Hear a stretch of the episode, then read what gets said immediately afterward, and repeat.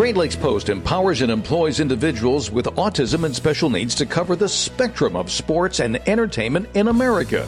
Great Lakes Post is proudly made possible by the generous support of Ally Financial and Artisan Tile. This is Anthony Ianni, National Sports Correspondent for Great Lakes Post. Red Wings General Manager Steve Yzerman surprised the hockey world once the free agent market opened up and signed no less than five players that will have a roster spot on next season's team.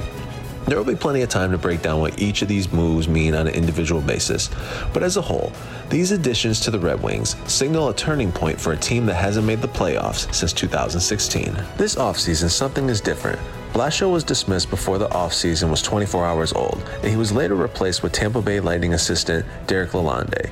Once the free agent market opened up, Yzerman signed veterans like David Perron and Ben Chiarot, and he signed hometown kid Andrew Copp and he even managed to learn Dominik Kubalik on a two year deal that should give the 26 year old a chance to rediscover the scoring touch that made him a Calder Trophy candidate back in 2020. There's real excitement and real hype surrounding the Red Wings after his spending spree. If nothing else, for one single day in July 2022, the Red Wings feel like a force to be reckoned with in the NHL once again. This is Anthony Ianni for Great Lakes Post. Visit GreatLakesPost.com for more info and full length interviews.